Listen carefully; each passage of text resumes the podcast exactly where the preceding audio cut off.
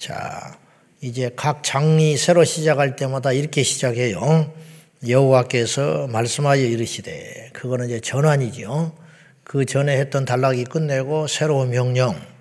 근데 레이기서 24장은 새삼스러운 명령이 아닙니다.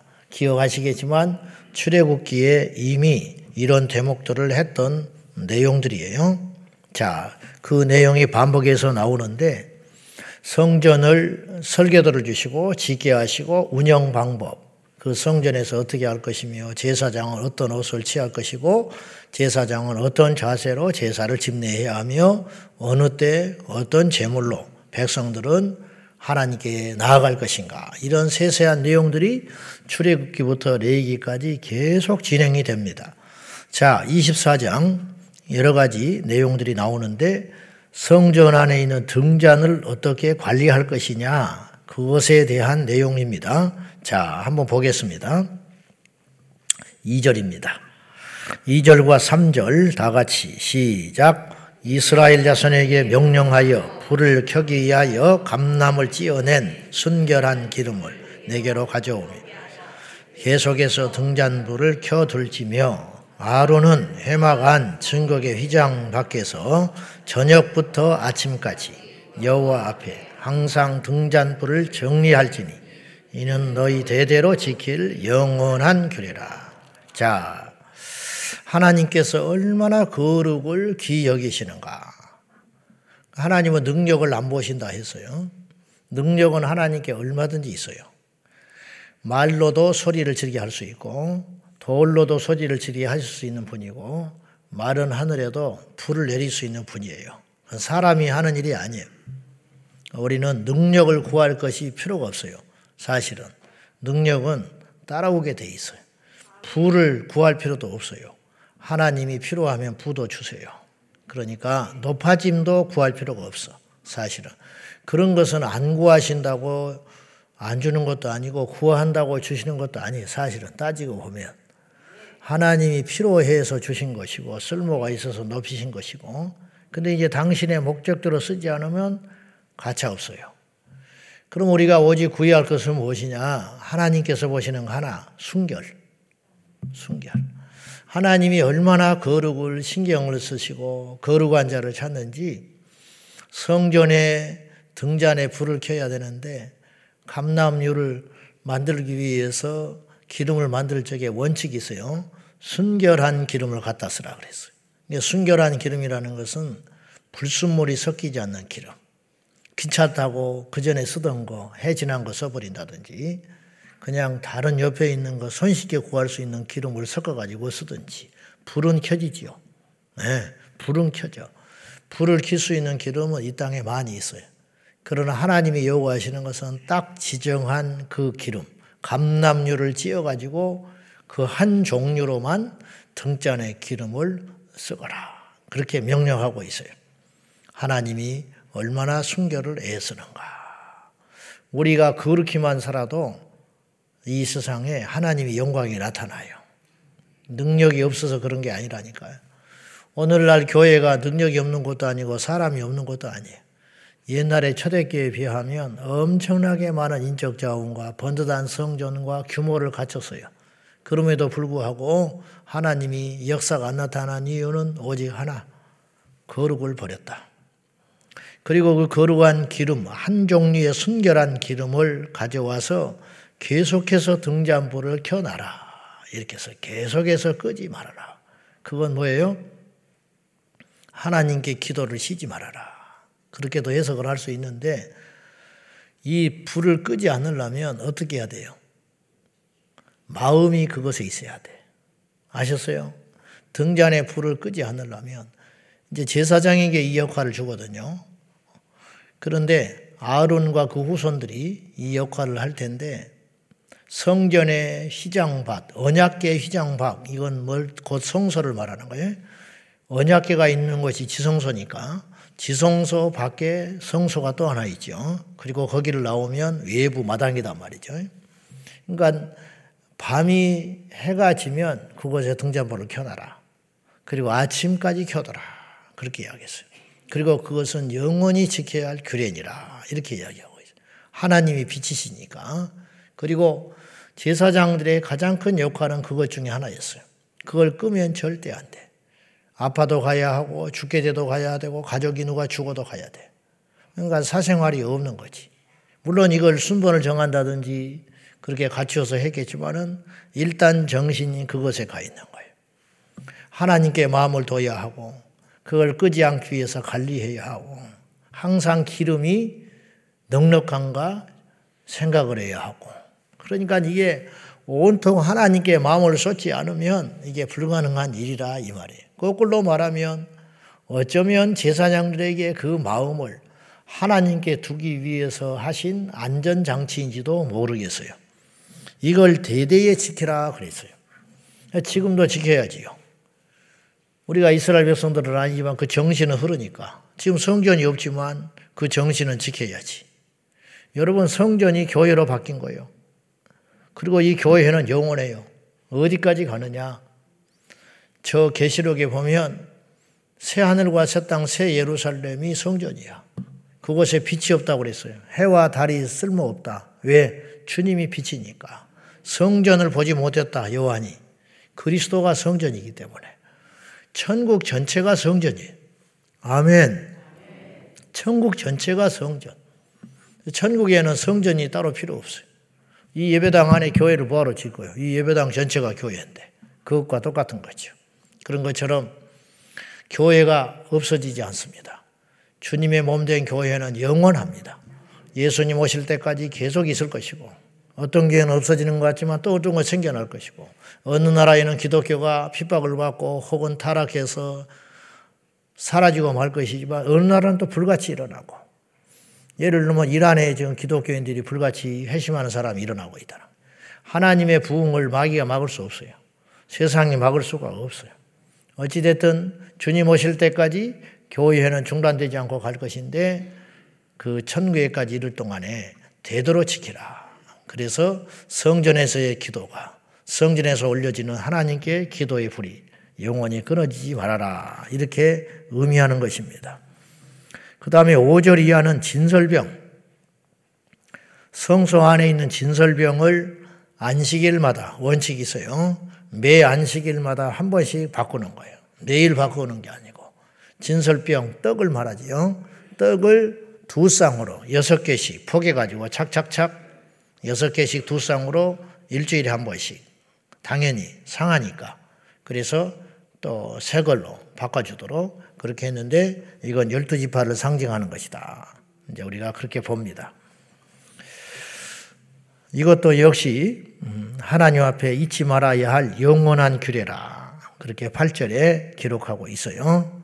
그리고 9절 이 떡은 아론과 그의 자손에게만 돌리고 일반 사람들이 먹지 못하게 제사장들이 먹되 양이 소량일 테니까 그들은 먹는 것도 거룩한 곳에서 먹어라. 제사장은 모름지기 거룩한 곳에서 거룩한 옷을 입고 거룩한 것을 먹어라. 거룩한 말을 하고 거룩한 생각을 품고 계속 그것이 따라다니는 거예요. 우리 온 성도는 모름지기 거룩한 성전에서 거룩한 무리들이 모여가지고 거룩한 말을 하고 거룩한 음식을 먹고 거룩하게 행해야 된다. 이거 잊지 마시기를 축복합니다. 이 진설병은 떡이기 때문에 생명의 떡이신 예수님을 상징하기도 하고 말씀을 상징하는 말씀이 떡이라 말씀을 그래서 계시록에도 그 말씀을 먹으니 입에서는 달고 배에는 쓰더라 이게 받아 먹으라 하니까 그렇게 했어요. 주께서 떡을 주시고 말하시기를 받아 먹으라 이것은 내가 너희를 위하여 주는 나의 몸이다 그렇게 말했어요. 그러니까 말씀이 양식이고 양식이 곧 그리스도다. 그렇게 봐요. 우리는 예수를 먹어야 돼요. 말씀을 먹어야 돼요. 그래야 우리가 삽니다. 말씀을 안 먹으면 영이 공고해서 죽어요. 사는 게 사는 게 아니에요. 사람이 떡으로만 살 것이 아니고 무엇으로 산다?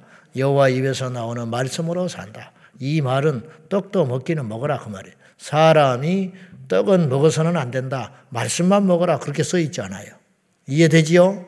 신명기서 말씀에 사람이 떡으로만 살지 못해. 떡도 필요하지. 그러나 그것만 먹고 산다고 착각하면 안 돼. 떡으로만 산다고 생각하는 사람들은 이방 사람들이에요. 그러니 인생을 반쪽밖에 못 사는 거예요. 육만 보이는, 눈에 보이는 거. 그래서 그들이 최고로 가치로 여기는 게 행복. 가치가 행복 가치.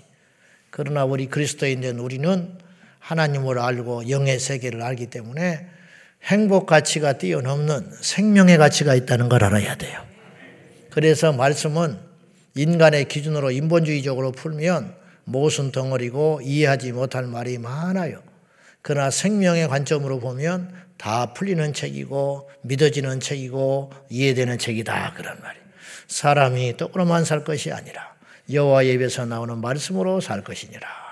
이 말씀도 이 세상의 눈의 관점으로 보는 사람은 절대로 풀어지지 않아. 도대체 이걸 어떤 뜻이냐. 그러나 우리는 알아요. 무엇으로 살아야 되냐. 하나님 앞에 말씀에 순종함으로 사는 것이 사람의 도리라는 걸 안다 이 말이죠. 그래서 사람은 말씀을 먹어야 산다. 이 육은 떡을 먹어야 하고 혼은 지식을 먹어야 하고 영은 말씀을 먹어야 산다. 그러므로 사랑하는 성도 여러분, 부지런히 말씀을 읽고 부지런히 말씀을 묵상하고 그 말씀이 우리의 마음속에 달 새긴 바가 되어서 어떤 일을 행하든지 간에 아 말씀이 이렇게 하라고 그랬지. 어떤 일을 행하다가도 아 말씀이 이건 하지 말라고 그랬지. 근데 뭘 알아야 그렇게 하지. 알아야. 그 말씀대로 행하면 우리 인생이 부요해지고 우리 영혼이 살게 되고 넉넉하고 풍요로운 인생이 될 줄로 믿습니다. 10절 이하의 말씀은 이제 불미스러운 일이 생겨요. 그거 뭐냐? 엄마는 이스라엘 그리고 아버지는 애굽 사람.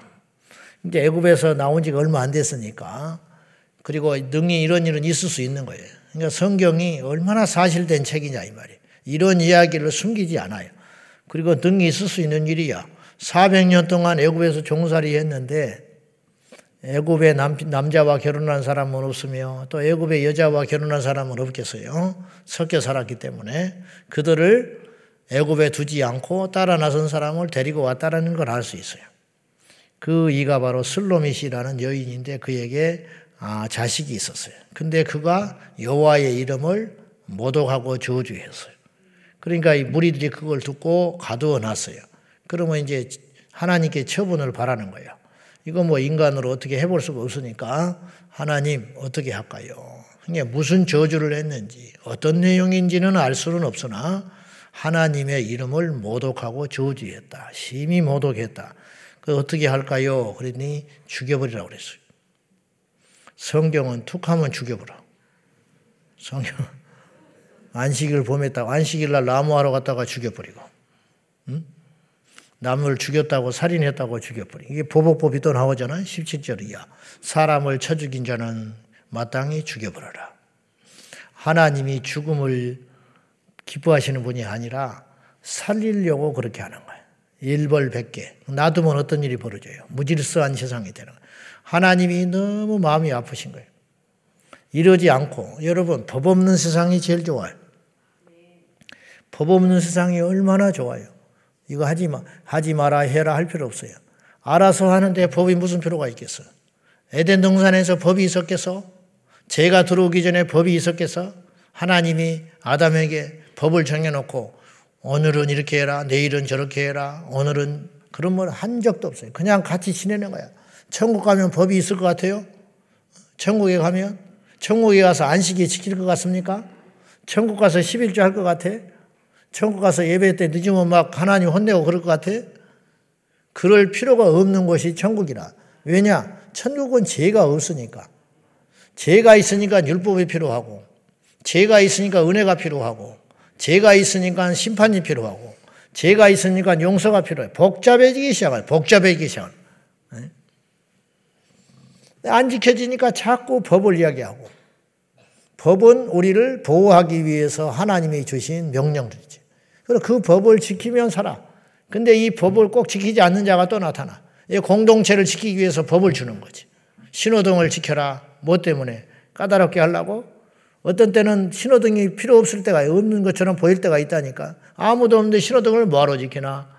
그러나 그 신호등이 없으면 이 세상은 무서운 세상이 되는 거지.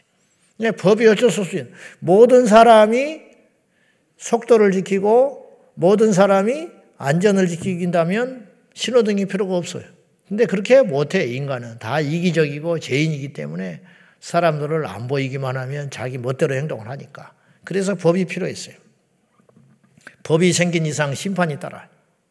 여호와의 이름을 망령되 일컬지 말라. 분명히 명령하셨으니. 근데 하나님의 이름을 저주했다. 그럼 왜 그랬을까라는 생각을 해보는 거예요. 왜 그랬을까?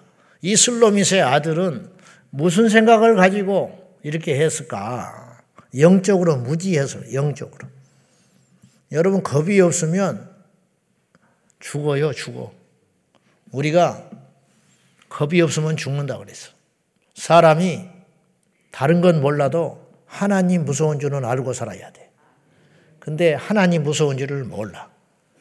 동성애 키워 집회한다고 가면 예수님 형상을 하고 피치를 하고 십자가를 들고 희죽거리면서 걸어다니는 사람이 있어. 쓰고. 예? 그 예수님 대놓고 조롱하는 것이거든요. 여러분, 그 하나님이 그냥 둘 것 같아요? 응? 회개 안 하면 하나님 그냥 둘 것 같습니까? 교회를 막 쓸데없이 공격하는 사람이 있어.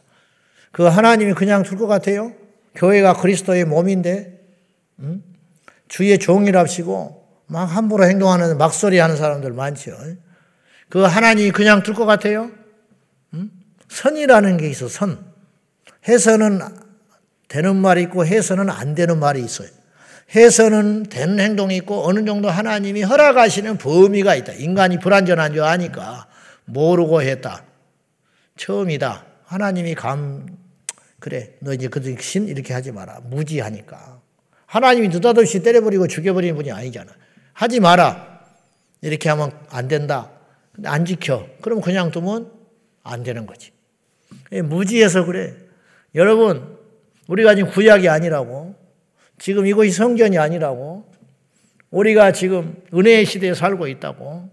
방만해져 가지고 막 함부로 행동하고 성도로서, 목회자로서 품위를 잃어버리고 막소리하고 그거 하나님이 그냥 둘 것 같아요?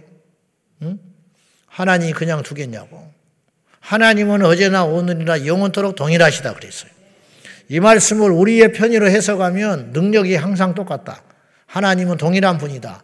그렇게 볼 수도 있지만 하나님의 관점, 신본적인 관점에서 보면요. 하나님은 여전히 무서운 분이에요. 하나님은 여전히 어미하신 분이라고. 응? 근데 그걸 무시하고 그렇게 우리가 함부로 살면 되겠냐. 이 슬로미스의 아들은 영적 무직 가운데 있어도 돼. 무식하면 죽어. 두 번째는 하나님께 뭔가 그렇게 저주하고 원망할 말이 일이 생겼겠지. 무슨 말이냐면 짐작을 해보건데 성경에는 없으니까 자기 아버지가 애굽 사람이잖아. 자기 엄마는 이스라엘 사람. 그런 상처가 있었는지. 또 이스라엘은 오늘 우리가 이 세상에서 찾아볼 수 없을 만큼의 고유의 혈통. 그게 굉장히 그 당시 400년 동안 똘똘 뭉쳐가지고 피를 섞이지 않고 살았으니까 그 사람을 어쩌면 상처를 줬는지, 어쩌면 피해를 줬는지, 차별을 했는지, 그 모르지요. 그것에 대해서 하나님 살아계시면 이럴 수 있어요. 뭐 이런 소리를 했다든지, 하나님 나를 왜 이렇게 만드셨어요? 했다든지 모르지요. 어쨌든 그런 과정 속에서 뭔가 원망을 했을 수도 있지. 원망의 과정 속에서 하나님에 대하여 저주를 퍼붓는다든지 그럴 수 있었겠지. 근데 하나님이 그거를 그냥 죽여버리게 하셨다. 세 번째는 지식적으로는 알아요. 근데 믿지를 않아지는 거예요. 무슨 말이냐? 하나님이 계셔. 하나님이 듣고 있어. 홍해를 가른 것도 봤고, 기적을 베풀어 주신 것도 봤고 그날에 만나도 먹었을 것이고 그렇잖아요. 그런데 지식으로는 우리처럼 아는데 마음이 안 믿어지는 거예요. 음, 마음이 안 믿어져. 우리가 다 저부터서 그래요. 하나님이 살아계십니까? 그러면 아멘! 그런다니까. 근데 어느 시점에 가면 하나님이 안 보고 있다고 느끼는 것 같아. 하나님이 살아계시다고 아멘은 했는데 혼자 있을 때 죄를 져. 그건 뭐예요? 그건 어떻게 해석해야 돼? 그건 어떻게 해석해야 되냐고. 저부터서. 혼자 있을 때는 하나님이 안 봐? 성전에서 여럿 앉아 있을 때만 하나님이 이렇게 보고 있고 그러진 않잖아요. 뭐예요? 결국은 안 믿는 거죠. 안 믿는 거지. 감각이 무감각해진 거예요. 이제 이렇게는 해도 괜찮다는 거예요. 이런 식은 괜찮다. 이래서 큰 문제가 생긴다는 거예요. 음, 우리들의 이야기. 이것이 너무했다, 어쨌다, 심하다, 그걸 떠나서 하나님이 돌로 때려 죽여버려라. 엄하게 이야기를 했어요. 우리가 입술로라도 하나님 모독하면 안 돼요. 당장 안 죽는다고 서서히 망해. 서서히 망해. 내가 그냥 협박하는 게 아니야. 이런 거를 버리기 때문에 이 땅에 지금 우리 그리스도인들이 하나님의 이름을 모독하고 있어. 행동하는 거 봐요. 이단들만 문제가 아니야, 지금. 이단들만 문제가 아니라고. 어디 가서 목사라고 하기가 너무너무 부끄러워. 어디 가서. 이런 세상이 됐어요. 그러면 그걸 누가 그렇게 하라고 그랬냐. 우리 스스로 자초한 것이다. 자초했어. 좀만 힘을 가지고 먹고 살만하면 막 교만해서 난리 법석을 떨고 어? 하나님께 막 앵겨 붙어가지고 지가 하나님 행세를 하려고 그러고 조금 어렵고 힘들면 낙심하고 절망해가지고 하나님 없는 자처럼 살아가고 이론이 도대체 어떻게 답을 찾냐고. 우리 모두가 하나님 앞에서 깨어서 정신 차리고 하나님이 살아 계시지. 내가 예수 믿는 사람인데 이렇게 행동하면 안 되지 내가 이렇게 말하면 안 되지. 그렇게 살아가는 것 자체가 믿음이다 이 말이에요. 그리고 그걸 하나님이 다 보고 계시다는 걸 기억하고 여호와의 이름을 모독했다. 여호와의 이름을 저주했다. 그날 아침에도 하나님이 내리신 만나를 먹고 하나님을 모독하면 되겠어요. 그러니까 이 사람은 너무 불쌍하고 영적으로 무지하고 답답한 사람이지. 이런 사람이 한둘이 아니에요. 남의 말 끝없이 우리 제자 황성교회는 시리를 따라가지 말고 하나님께서 우리에게 맡기신 직분, 하나님께서 우리에게 허락하신 일들, 그걸 너무 소중히 여기고 귀하게 여기고 작은 것 하나. 나는 화장실 불만 끄고 다닌 사람이요. 나는 너무너무 이해가 안 가는 게 왜 그렇게 불을 켜놓고 다니는지 나는 이해가 안 가. 어? 나는 너무너무 이해가 안 가. 킬 때는 잘 켰을 거 아니에요. 그럼 없으면 끄고 나와야 할 거 아니에요. 왜 아무도 없는데 에어컨을 팡팡 틀어놓고 난방을 팡팡 틀어놓고 어? 여기가 하나님의 집이라고 성전이라고 응? 왜 그렇게 낭비를 하고 함부로 행동을 하고 응? 그러는지 나는 수없이 생각을 해봐요. 왜 그런가 어쩔까 왜 그렇게 말을 함부로 하는지 왜 그렇게 응? 주변 사람 그러니까는 그렇게 해도 하나님이 용서해 준다고 생각하는 것 같아. 은혜를 착각하는 것 같아. 값싼 은혜. 네? 값싼 은혜. 막 할아버지 수염을 쭉쭉 잡아 당기는 거야. 그거는 막 돌 지났을 때 하는 짓이요. 장가가지고 자식 새끼 낳고 온 사람이 할아버지 반가워. 이거 제정신이 아니지. 네? 교회 와서 행동을 그렇게 하는 사람은 초신자나 하는 거예요. 초신자, 뭔 모르는 사람들. 신방 가면 술 내놓은 사람도 나는 봤으니까. 신부도 술 먹으니까 목사도 술 먹는 줄 알았다는 거예요. 음? 그러니까 이제 그 정도 되는 거는 애교로 넘어갈 수 있다는 거예요. 그러나 우리는 그런 수준은 아니잖아.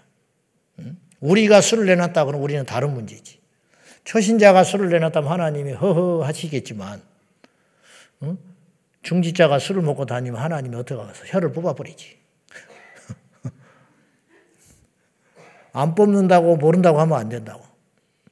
안 뽑고 계시니까 그냥 하나님이 없다고 생각하면 착각이요. 반드시 어느 시점이 되면 하나님이 내 이놈 한 날이 온다니까. 율법이라고 듣지 말고 하나님이 살아 계시기 때문에 반드시 그렇다는 걸 기억하고 그 진리 안에서 자유해야지 제멋대로 사는 것이 자유라는 착각을 해서는 안 돼요. 말씀 안에도 얼마든지 자유가 있어. 말씀 안에도 항상 기쁨이 있고, 말씀 안에도 세상의 기쁨과 세상의 가치와 그것이 줄 수 없는 엄청난 보물과 같은 힘이 있고 위력이 있고 가치가 있고 기쁨이 있지 않습니까?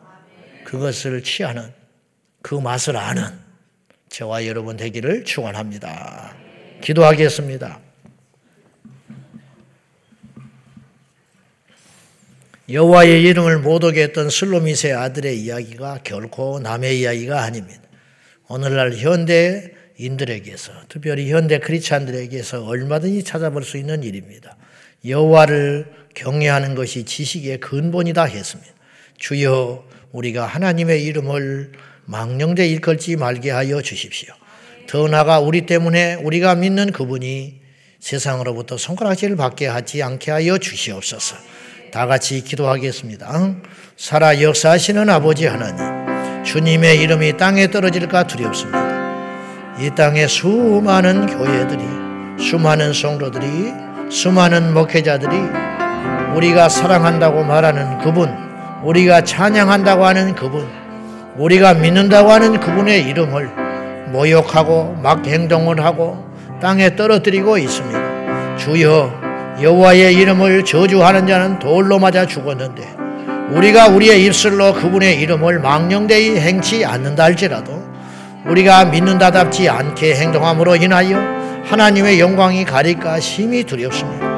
우리는 어차피 더럽혀진 이름이고 부족한 죄인이고 완고한 죄인이나 우리가 믿는 그 주 예수 그리스도 그분의 영광이 가려지지 않도록 하여 주십시오.